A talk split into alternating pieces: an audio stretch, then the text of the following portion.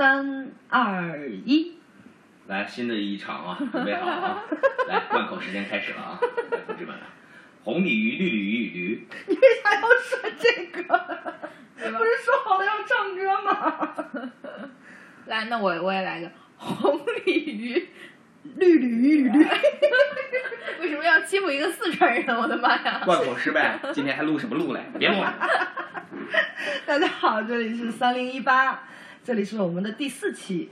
啊，那个刚刚出场的就是那个传说中新婚之夜抠胶带的那个人，为啥要强调这个？然后嗯，那个这里是三零一八，今天是我们的第四期第四期了。嗯，然后今天我们讲讲什么来着？你猜？Regrets collect like old friends, here to relive your darkest moments. I can see no way, I can see no way. 我们这一期呢，就是因为我们的一个朋友，就是外号叫大师，然后呢，他前一段时间忽然我们都找不到他了。对对对啊对，但其实现在想，与其说是我们找不到他了，不如说是他其实就是从即时通讯上消失了。他主动消失了啊，对，就是，应该这样讲。微信呐、QQ 啊，然后他那个什么手机啊，你发微信、发短信他都不回，对，打电话打电话也不接。接，嗯所以他就这个人就消失了。嗯，然后呢，在我们这期节目第一次上线的时候，我们第一集上线的时候，他忽然出现了。嗯，啊，我们也挺高兴，这个节目把他给炸出来了。但是我们俩昨天在说这个事儿的时候，就忽然想到说，现在人其实要消失 真的是太简单了啊！你就是注销掉你的微信，注销掉你的 QQ，注销掉你的手机号，百分之八十以上的概率。至少你可能就是不是跟你从小长大的那种，比如说职场上啊那些人，就真的找不到你了。嗯，对，然后也是因为 大师的这个这个事情吧，让我们俩就应该是前几天的时候，有一天就突然聊起来了，就觉得其实，在现代社会里面，一个人想消失，实际上是非常也容易的一件事情。嗯，侧面反映出来的话，就是人跟人现在其实交往的，你看似很近，对其实距离还是很远。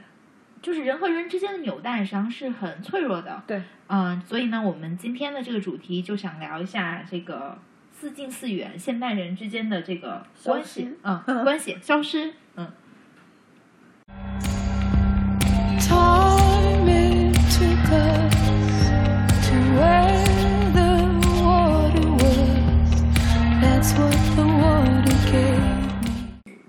小曼可能我们俩比较熟熟识，然后就跟你就之前提过嘛，我们俩某些方面很相近。有一点，我们俩其实都不太喜欢即时通讯，就像微信呀、那一类东西。但不一样是他比我爱拍照，不要再吐槽我这个没有吐槽，其实这个是他老吐槽我的，就是我们做封面的时候，找不着找不到我的照片，啊，然后就是，呃，我讨我讨厌手机到什么程度啊？就是有的时候我觉得，比如说我跟我老公几个朋友出去玩儿，然后呢，大家都聊天的时候，我一回头，我发现我老公拿着个手机，一言不发，然后专心致志的在玩儿，我就会很生气。就有一次我就发脾气了，我就跟他讲，我说你干脆把手机贴到我脑门上，老娘都脱光了，你为什么都不看我一眼？我说你把手机贴到我脑门上，我就全当你在看我了。我就觉得，呃，你就人跟人坐在一起聊天那种感觉其实很棒，对吧？然后有的时候你不说是朋友之间，连夫妻俩都是两个人面对面发微信或者刷手机，一句话不说，绝而且这对啊，这是一个很常态的事情。对对对，嗯，这会让让我有点受不了。我不知道小曼这边有这种感觉没？嗯，我我因为平时我的工作很忙，其实，然后我每天要回就是上百条信息，而且呃，看过我手机的人就会知道，我前面置顶的可能十条全部都是工作群，因为我我我我很焦虑，就是手机响嘣嘣嘣嘣嘣，微信响的那个声音，我很焦虑，所以我的手机，而且我很烦，害怕电话响，但我都接啊，所以我的手机是常年静音的。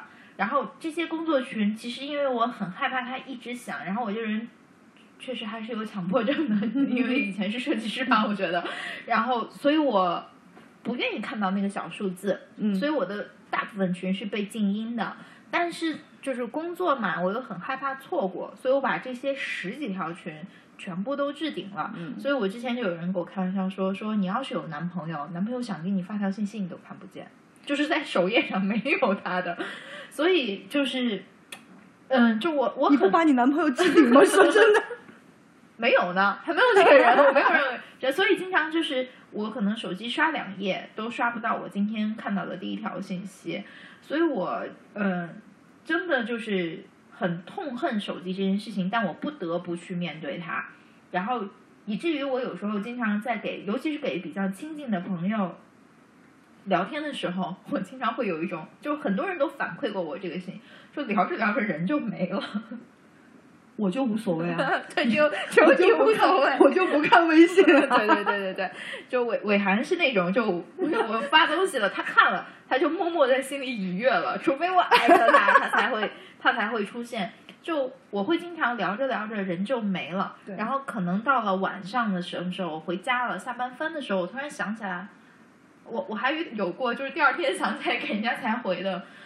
所以啊，凡是给小曼发信息的，小曼能回的都是不错的。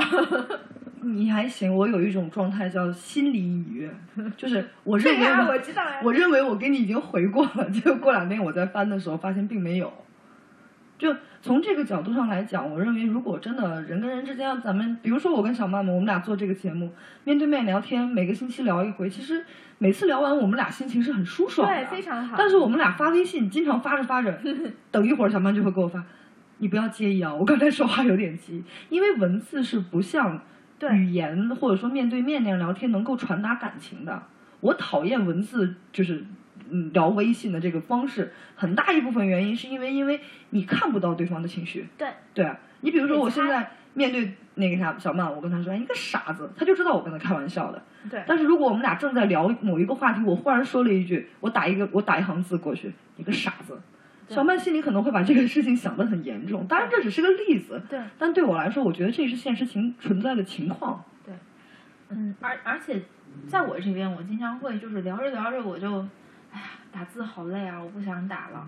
然后尤其是如果对面如果不是个特别熟的人，我有时候也不太会发语音。不过我这两年好一点了，就是就对面是个陌生人，我也会发，因为实在是不想不想语音一发五十秒，我真的不想看。不光不光你说过这个，就是就是我我很难去表表达出来我那当时的那个情绪干嘛的，就我不想让大家有过多误解。你应该现在是知道我我是比较敏感的那种人，就我怕大家有一些。不必要的误会对不必要的误会，所以所以我会用用很多修辞手法来描述这个场景，但是真的好累啊，所以我还是比较倾向于真的是面对面的去聊天，尤其在谈很重要的事情的时候，包括谈恋爱，有些人现在我认识的有些人就拿手机谈恋爱，那网恋我向来认为不靠谱。我觉得还是要见面啊，就见面聊，就是有有什么的，就是你的音容笑貌。像就这个事情很复杂在哪儿啊？就我觉得对于我们这个年龄的人来说，社交媒体其实在无形中是拉远了我们之间的距离。我其实很期待国外那种餐厅，就是你一进门必须把手机放到门口，然后 吃完饭以后才能拿回来。但是现在又存在个什么问题？中国全是移动支付。对啊，对就你要抢着买单就不方便，这个是玩笑话啊。就我觉得对我们来讲，我们这个年龄层的人来讲，包括再小一点儿的人，可能这是真的会让我们的距离变远。但是话又说回来啊，我觉得即时通讯这个事情对于年龄大一点的人又是另一个状态，因为我见过，就是我奶奶爷爷第一次拿这个手机。拨通视频电话，看到了我远在青海的我爷爷的妹妹嘛，就是我姑奶奶的时候，脸上那个像小孩一样兴奋的表情。所以说这个东西，我并不是说完全反对它，我只是希望我们在应用它的时候要适度而已。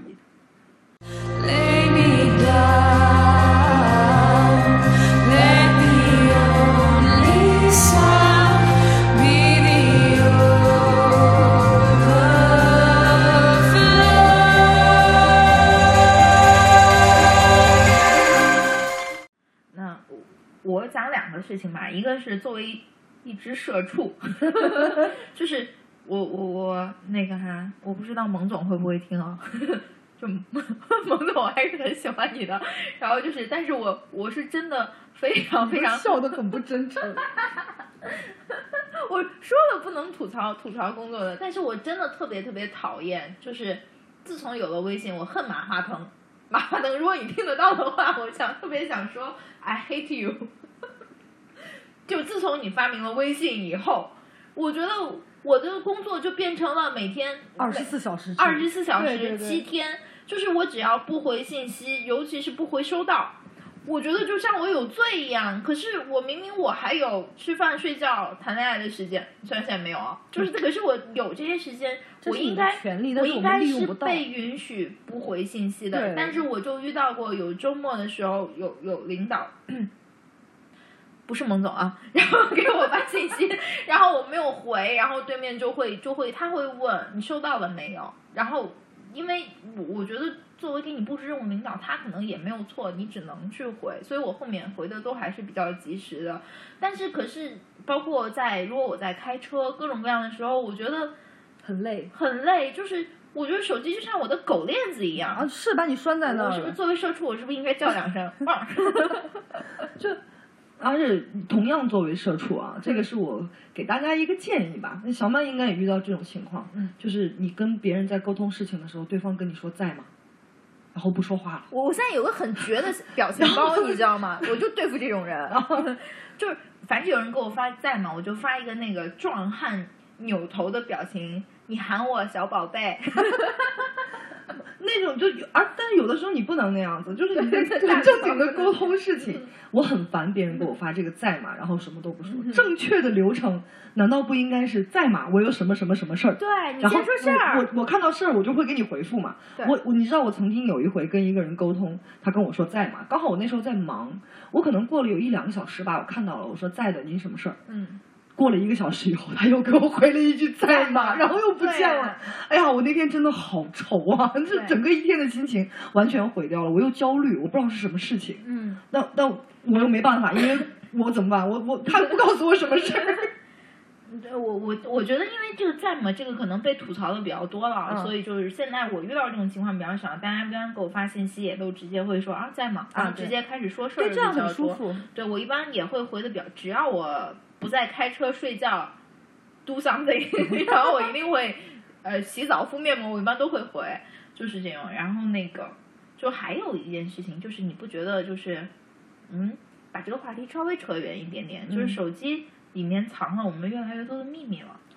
最熟悉的陌生人嘛，看对，而且你看过那个叫什么？就是那阵那个意大利那个片子《完美陌生啊，人》。完美陌生人，对对，对，因为我说错名字了。对对对，嗯藏藏了太多太多的秘密了。然后我觉得，这它就像一个人生的黑匣子。呃我虽然我特别想把它丢掉，但是你又丢不掉。就我丢不掉，嗯它它绑着我，就像我的狗链子一样。是它绑了我们的自由。对它，它限制了我的自由，我觉得特别特别累。然后秘密这种东西，果然还是应该只放在心里的。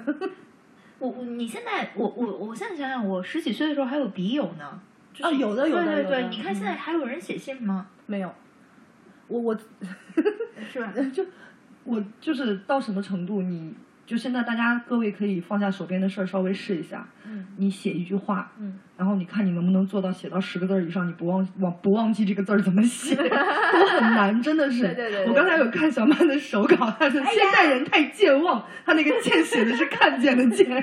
不要吐槽我，哎，我我在大部心中还是一个很有文化的文艺青年，你不要这样拆我台好不好？我的天哪！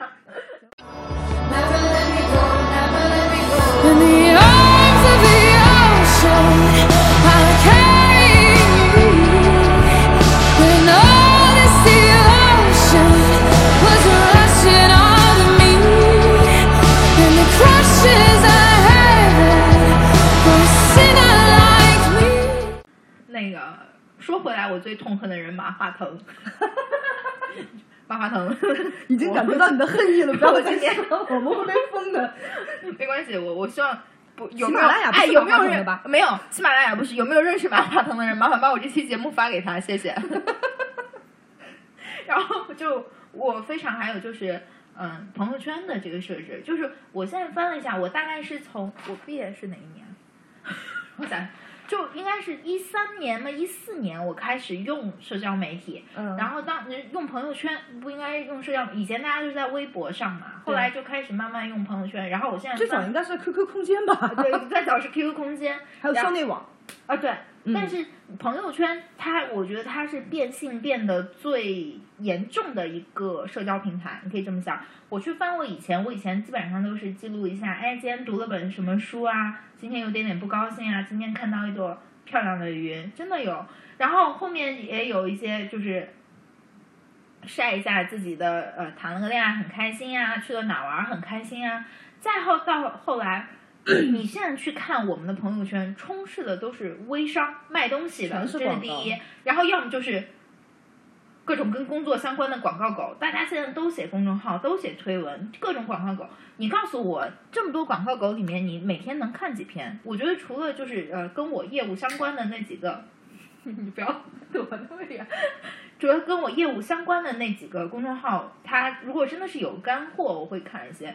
但是即使在这个公众号里面，也有很多充斥大量的还是广告。对，对，其实很无聊，你你能明白，他们也要赚钱，对吧？但是它但但是过剩了，信息对量太多了嗯，就我现在不爱看我朋我自己的朋友圈，因为嗯全是广告。包括了解我的人，小曼知道了，我都很少发朋友圈。嗯我最近发的很频繁，实际上是因为啊，给我们这个被我逼的。对，给我们这个做广告。嗯然后呢，嗯，但是我自己的朋友圈，我敢说我的朋友圈还算是比较有质量，就我自己发的东西，嗯我能发出来的东西，他们还都愿意看。嗯但是就是有有一种情况，我不知道你遇见过没有，就是比如说我跟某个人聊得很投机了，嗯我加了他的微信以后，我们俩聊完了，我就寻思我我看看这个人到底是什么样的人，我翻翻他的朋友圈，然后我打开看，只有一张照片，然后底下写朋友仅三天可见。对，这个我我不知道你们会怎么觉得，但是作为我来说吧，嗯。我会觉得有点被排斥，我会觉得有点被不不相信的感觉，因为我自己朋友我自己的微信啊，我现在包括加微信的人嗯。不到两百个人，嗯。就是说我的微信朋友圈里面几乎全是朋友。嗯，我认为我把你当朋友的时候，你可不可以多信任我一点？但但是 这可能是我喜我这是我自己的心态对但是嗯，其实我是希望多了解他们一点的。嗯我希望了解你以前是什么样子，我希望看到，呃，你遇见我之前的生活是什么样。但是，我已经失去这个机会了，嗯就是在我什么都还没来及做的时候，我实际上就已经失去这个机会了。嗯嗯，但但是就是呃，你像我的工作有大量的这个沟通和交流的内容，就我没有办法去，经常会有人加我微信，包括跟各个部门的对，接你很难区分。然后，所以我就设置分组人微信号嘛我也是两个微信号，但是我的那个小号上大概就只有十个，就你们十个人左右，没有很多人。对，但但那就是我一个叨逼叨碎碎念，就我是个表达欲很强的人嘛，就是叨叨一叨的事情。然后，但是我的大号上吧，说实话，我我不想让因为我这个工作的原因或者什么原因，就让我变成一个就无趣的广告狗。我不希望就推一些公司的东西，当然我觉得公司东西你还是得推，但是我我这是你工作的一部分。对，它是我工作的一部分。就我我不排斥那个，就是公司说要求员工来发我们相关业务，我不排斥。我觉得它就是一种手段，营销手段，很正常。虽然我觉得这个营销手段它是已经是在挺 low 的了哈，不是 low，它在它的影响力是在减弱。呃递减的一个状态。嗯，所以 怎么说呢？就是，但是我还是希望我的朋友圈里面有我的消息和内容，我自己的部分，那证明这是我的地盘儿，我做主。所以我很爱发朋友圈，就是一点点我觉得很有意思的小细节，我都会你也是小号发的多，呃小号发的多，大号大号发的也也不少，大号不是这些事儿了，我觉得。对对对，然后那个就是就是我会觉得，比如说我今天就发了个狗在家中坐，我就觉得很值得 记录一下这件事情。不是，我跟你说这件事我，我要解释一下他为什么这么说。他跑到我们家来，我老公给他做完饭，我们三个吃饭，我就亲了一下我老公。他拍了一张照，然后写“狗在家中坐，羊从天上来”。你如果在你家，我特地给你打了个视频电话，然后让你看我俩亲，这事儿我认了。你在我家呀？这个是开玩笑的话，我不说。要爱护狗，你知道吗？爱护小动物。我最近嗓子不太好，因为最近降温，大家也要注意不要感冒，不要落得像我一样的下场。嗯，我们说回来吧，就是朋友圈这个称呼，我觉得放到现在都已经很不合适了，因为实际上并没有朋友，你的朋友圈里面你朋友的部分很少，对对对对，甚至于就是很多人的朋友圈，你就算是真正想看到朋友发的信息，你可能都得往下拖四五十条，你才能看到。对，这个我怎么讲？我其实对这种情况我会觉得有点焦虑，这是我自己焦虑啊，我不是说对社社会焦虑，我只是纯粹自己焦虑，因为我是一个很需要朋友的人。嗯嗯嗯嗯，再有就是我以前也有一个理论啊，嗯就是。呃，因我现在去翻我很早以前的朋友圈里面，那不过那会儿确实年纪也比较小，还会有一些吐槽或者抱怨的情况。我现在是绝对不会有了。第一，我觉得不能大面积传播负能量，就是会对你的个人形象造成一些影响的。还有一个就是我作为一条单身狗，我之前一直有一个理论，我觉得就是朋友圈是你加的陌生人第一时间了解你的一个方式，所以我尽量还是在朋友圈策略性的选择一些展示的方面，比如说。嗯，比如说我健健身健身，就是喜欢喜欢摇滚乐这种，就是出去玩我们出去玩我爱玩这件事情，我觉得我会刻意的去展示它。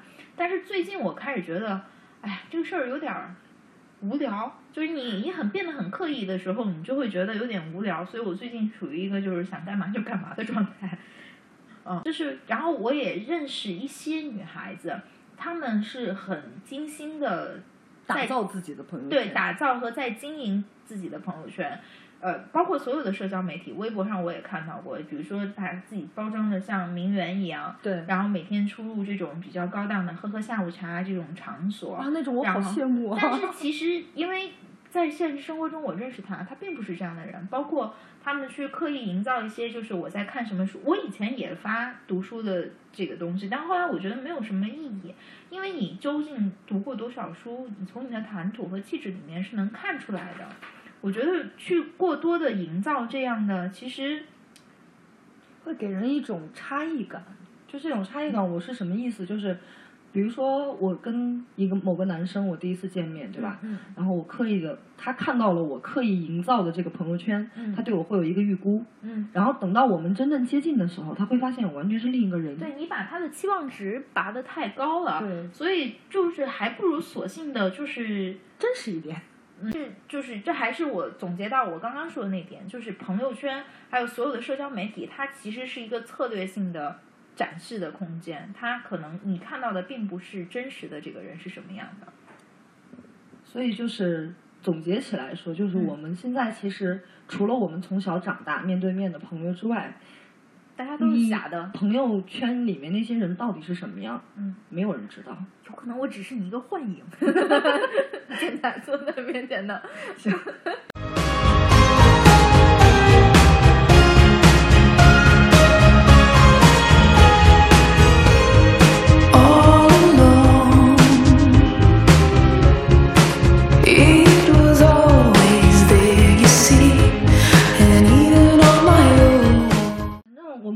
谈的主要是社交媒体嘛，嗯，那我就想到一件事情，就是我自己的朋友圈，我是从来不会，基本上吧，我不敢说百分之百，百分之九十的情况下，我是不会屏蔽父母的。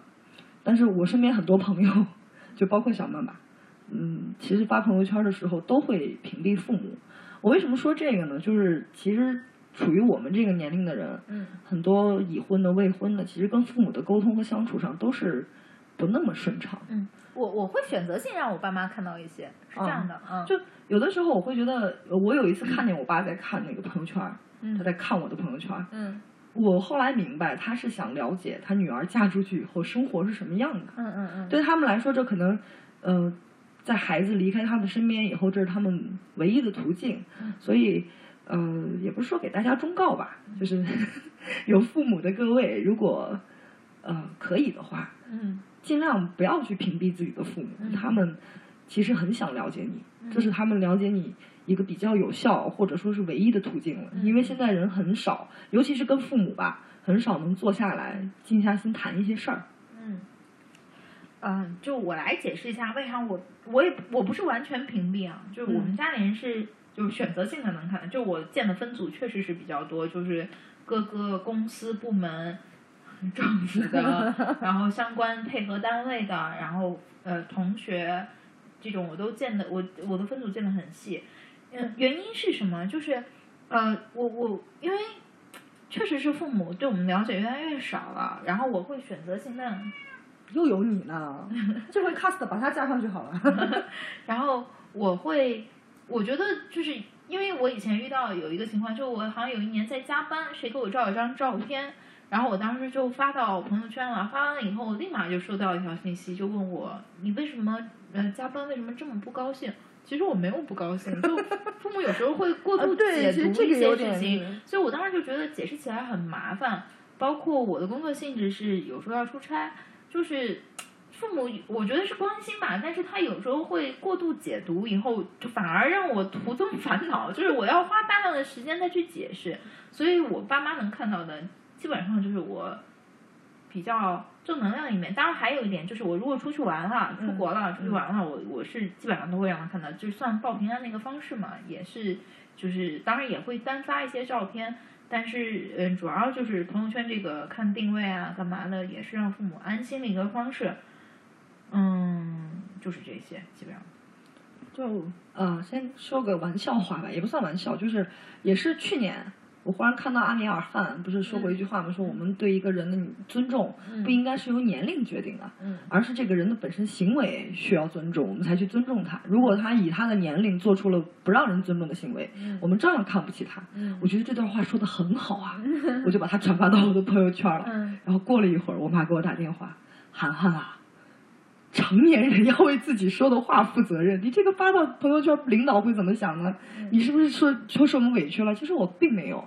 就小曼说这个，我是能理解的。对，是就是你很累了，但是你还要跟他解释这个事情，而且你还解释不通，他不相信对。他不相信。对，就嗯嗯，所以我我还是觉得，就是爸爸妈妈有时候你一是要信任你教出来的孩子，就是他是有一定的抗压能力，或者是他能有明辨是非的能力，他能处理好自己的生活。对，然后这是第一，第二就是，嗯、就真的是要适当放手，不要就是过度关心，真的是有的时候会造来一些过度的麻烦。就你知道，我每天额外的压力。对我每天上班，我就我要说几千句、几万句话，我真的很累了。然后再去又花大量的口舌，再去跟就父母讲一遍我的工作内容是什么，我在做什么，我今天遇到了什么不开心的事情，我有时候确实觉得啊，好累啊！真的就我感觉每天吃的饭消耗能量全都消耗在说话上这件事情了。嗯，所以就是我觉得爸妈还是要相信我们，然后要我都不说理解了，要适当的放手，我觉得应该是这样。嗯要跟父母相处嘛，那我稍微扯远一点，嗯就说一个我自己的事情。嗯，父母对你的担心，其实表达的，我今天还跟小曼在讲嘛。有的时候我看我爸我妈跟我聊天的时候，我会有点难过。为什么？就是各位肯定也遇到过一样的情况，父母想跟你聊天的时候，他整个那个肢体语言、那个面部表情，你是能感觉到的，他是想找一个不激怒你的方式去跟你沟通，但可能本身这件事儿会激动，就是会激怒你。比如说催你生孩子，比如说催你结婚。嗯呃，我这有一个自己的小方法，我怎么处理这个事儿？就是你找到一个点，始终记着他们是为你好，至少大部分的父母一定是为你好。嗯你可以不接受他的观点，你甚至可以不按照他的话去照做，因为生活是你自己的。嗯但是一定要明白他是为你好，嗯这个时候你心情会平和很多，嗯他舒服你也舒服。比如说，嗯当妈的给你发一个微信，什么三十岁的女人要怎么样怎么样，你看这个会很不爽，对吧？嗯不用不爽，嗯不看，然后直接回给他，谢谢妈妈，OK。哦，而且其实说回来啊，现在这个社交媒体对父母的这个荼毒，我觉得也是蛮厉害的。真的，我我我真的就啊，我不止一次，因为我是一个很烦抖音的人，我不玩抖音。哦我也很烦抖音。对我，我有一阵儿沉迷过、爱过。我从来没有，我的手机上就没有个抖音。你还记得有一年我跟瑶瑶在你们家，然后你俩就觉得啊，我真的好生气那个时候，两个人我我们两个就跟就跟二傻子一样，就边看抖音边笑，嘿嘿嘿，然后就不理他们。然后后来我我是觉得，就是可能刷了有那么一阵儿以后，一个月吧，我觉得好无聊呀。然后我就再也不想再也不想玩了。从此以后，我就我就把这个这个相当于戒掉了。然后我觉得，就是我觉得，就是现在人都其实各个年龄段的人都是这样，被社交媒体荼毒的非常厉害，很多而且碎片化的信息，很少有人再去静下来看一本书了。对，非常非常少，所以我非常喜欢和佩服我身边还在读纸质书的人，我非常喜欢这种人。我觉得起码你静得下心来，就是你太多的人接受信息都是通过，比如说微博一百四十字，当然现在会员可以写的多一点，就是你敢说超过一百四十字，你愿意看吗？我估计很多人还有一个难读，下来。你应该嗯知道，就是现在越来越多的那种电影解说，啊，他把那个电影给你解说成一张一张图，小或者对，或者放到嗯三分钟之内，所有人都在底下问啊，这是什么电影？我要去找来看。真正能看完的人有几个？对啊对，我我一直我一直觉得啊，就是碎片化的信息，包括这种解读，它其实我我不反对它，我觉得它是让你可以有一个就是快速筛选你想要的信息的一个基础，但是嗯你真真正儿八经去了解。一个作家、一个人事物的时候，你还是要静下心来去读他和欣赏他的作品才可以。嗯，所以，所以我后来手机上一直有那个 Focus 那个软件，那个软件还要钱，就是种小树，就是那那个，就是我其实就是被强迫自己必须静下心来，不管是学习，我我我现在大龄三十岁还他妈的要学数学，然后那个学习，然后看书读书，然后。包括其实我发现我有时候健身的时候都不是很专心，就是我是在强迫自己在做这件事情，因为嗯，手机太好玩了，真的。所以就是我觉得不光对于年轻人，我也希望爸爸妈妈就是年年长一些的人，就是其实你们在年轻的时候也有很好的读书或者的习惯。我觉得人人吧，有的时候可以返璞归真一些，就是回到那个时候，静下心来去读一本书，看一个电影。而且我特别烦，我曾经有一个那个对象，他看电影非常爱以二倍速或者是三倍速啊，我讨厌这啊，个我也很讨厌。你为什么不能踏踏实实的看完呢为什？么要快进呢？对，当然我我看日本的有些电影啊，因为它节奏太慢了，我我也会觉得有点烦躁。但是还当然还有，我以前看国产剧的时候，全部是以二倍速，太慢了。啊，但是但是我觉得看，比如说很精彩的一些大片的时候，为什么也要以倍速？尤其是我给别人推荐的片子的时候，然后呃，我可能跟他说，哎，那个情节怎么样？他就快进到那儿看那个情节。嗯对，可那个电影不只是，对就是因为有前面的铺垫，对那个情节才显得精彩。对对对你把它直接进过去以后，其实没有任何意思了。对，嗯，所以呢，就是嗯，还是要静下心来去做一些事情吧，我觉得。然后嗯，不管是读书、看电影还是什么，就是有的时候我在你家不是经常那天不是把《招魂》全部看了一遍嘛？就我们几个就是凑一块儿，我床上一躺，我们嗯 几个朋友一起凑家里看鬼片儿，就因为一个人不敢看。就是一群人一步一步的看下去，我觉得实际上是一个特别幸福和美好的时候，非常非常对，幸真的福非常幸福。对，我觉得大家很少有人能体会到这种幸福感了，因为这个时代就是一个速食时代，所有的事情都变得很快，谈恋爱也是速食的，看电影是速食的，读书也是速食的，就是我觉得，而且还有一点，就我觉得碎片化的这种筛选信息的这种方式的阅读啊，其实你是被那个就是呃写这个东西的人揪着鼻子呃牵着鼻子走的。对他想表达的重点在哪里？你你看到的重点能看就在哪里对，所以我觉得你没有办法 get 到这个信息的全面性，所以我嗯，确实觉得现代人太浮躁了，我们还是一个还是需要返璞归真。嗯，这是一个极左时代。我老说这个话，我觉得还是需要，就是有时候慢下来去想一些事情，就是才能让你嗯真正的学习和领悟到一些事儿吧，应该这样讲。lover and glad to break it, I believe. I believe there's no salvation for me now. 嗯，再有就是，其实说到最后啊，我觉得整个时代都是一个信息爆炸的时代。然后就是，曾经我也我自己也写过公众号，然后我也看公众号。我觉得现在因为呃信息时代吧，它很容易就是你很容易被信息所迷惑，对，也很容易被信息所引导。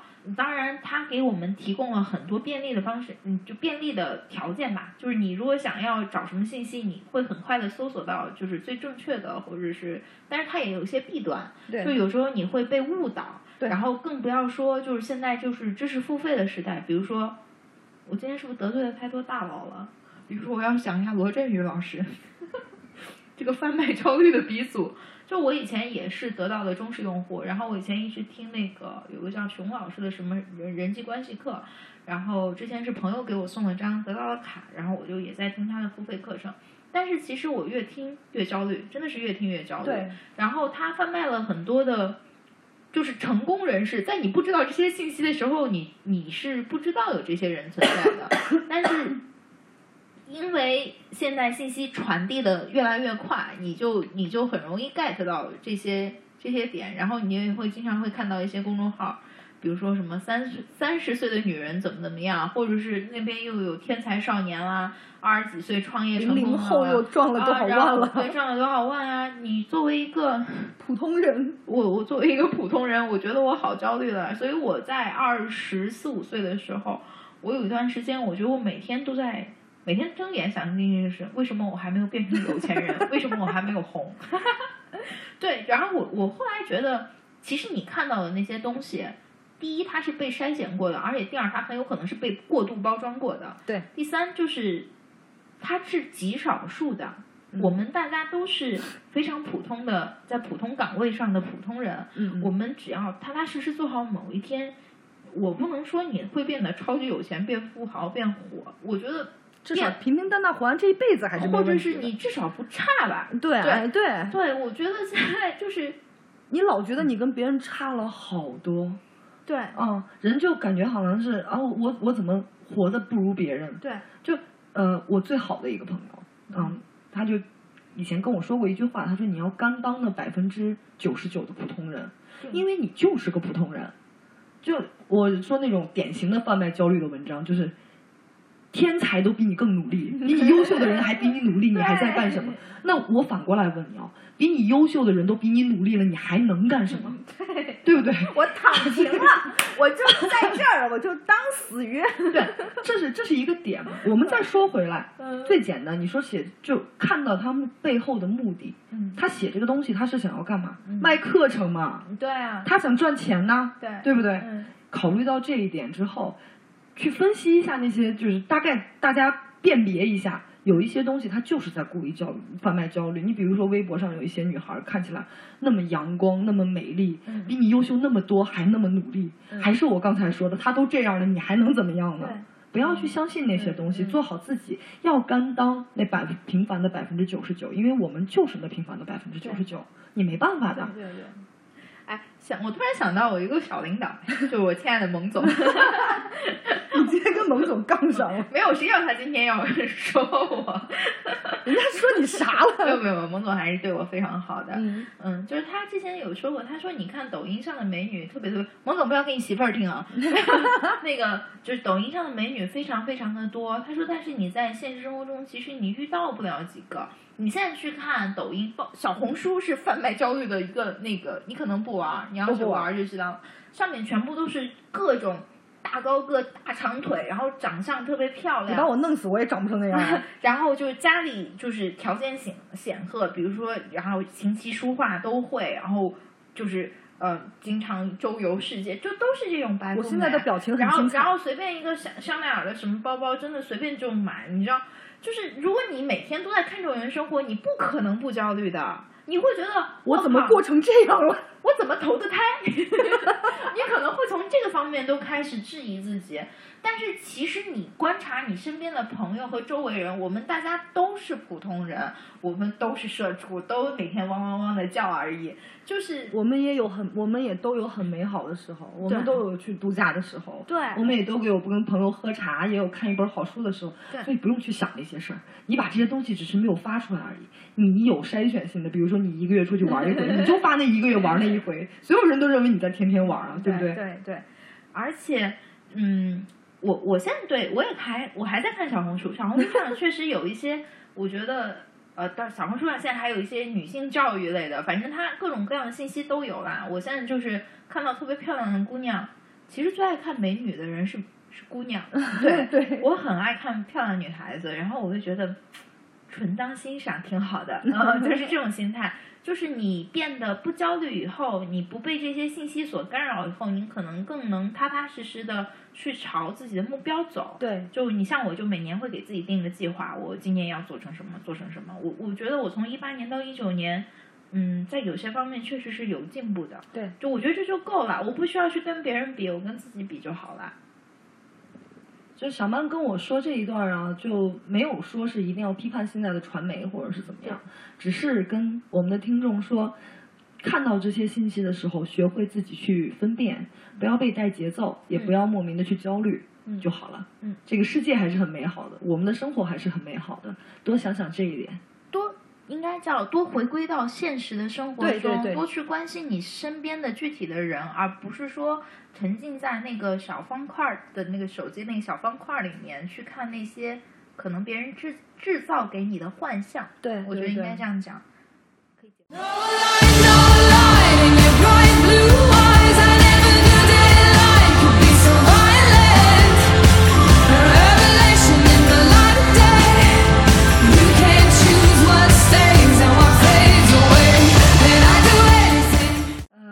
今天聊到这里，我觉得这一期就大概先这样吧。对，嗯啊，我们在社交媒体上再见。嗯，啊，对对对对 希望我们有机会可以了解真正的大家。嗯啊，也希望大家从我们的节目里面能听到我更真实的我跟小曼。嗯，那个，我今天吐槽两位大佬，就是罗振宇老师，我还是挺喜欢你的啊。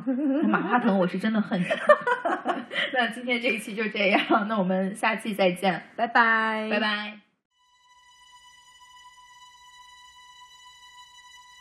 When we first came here, we were cold and we were clear, with no colors on our skin. We were light and paper thin. And when we first came here, we were cold and we were clear, with no colors on our skin till we let. Say my name.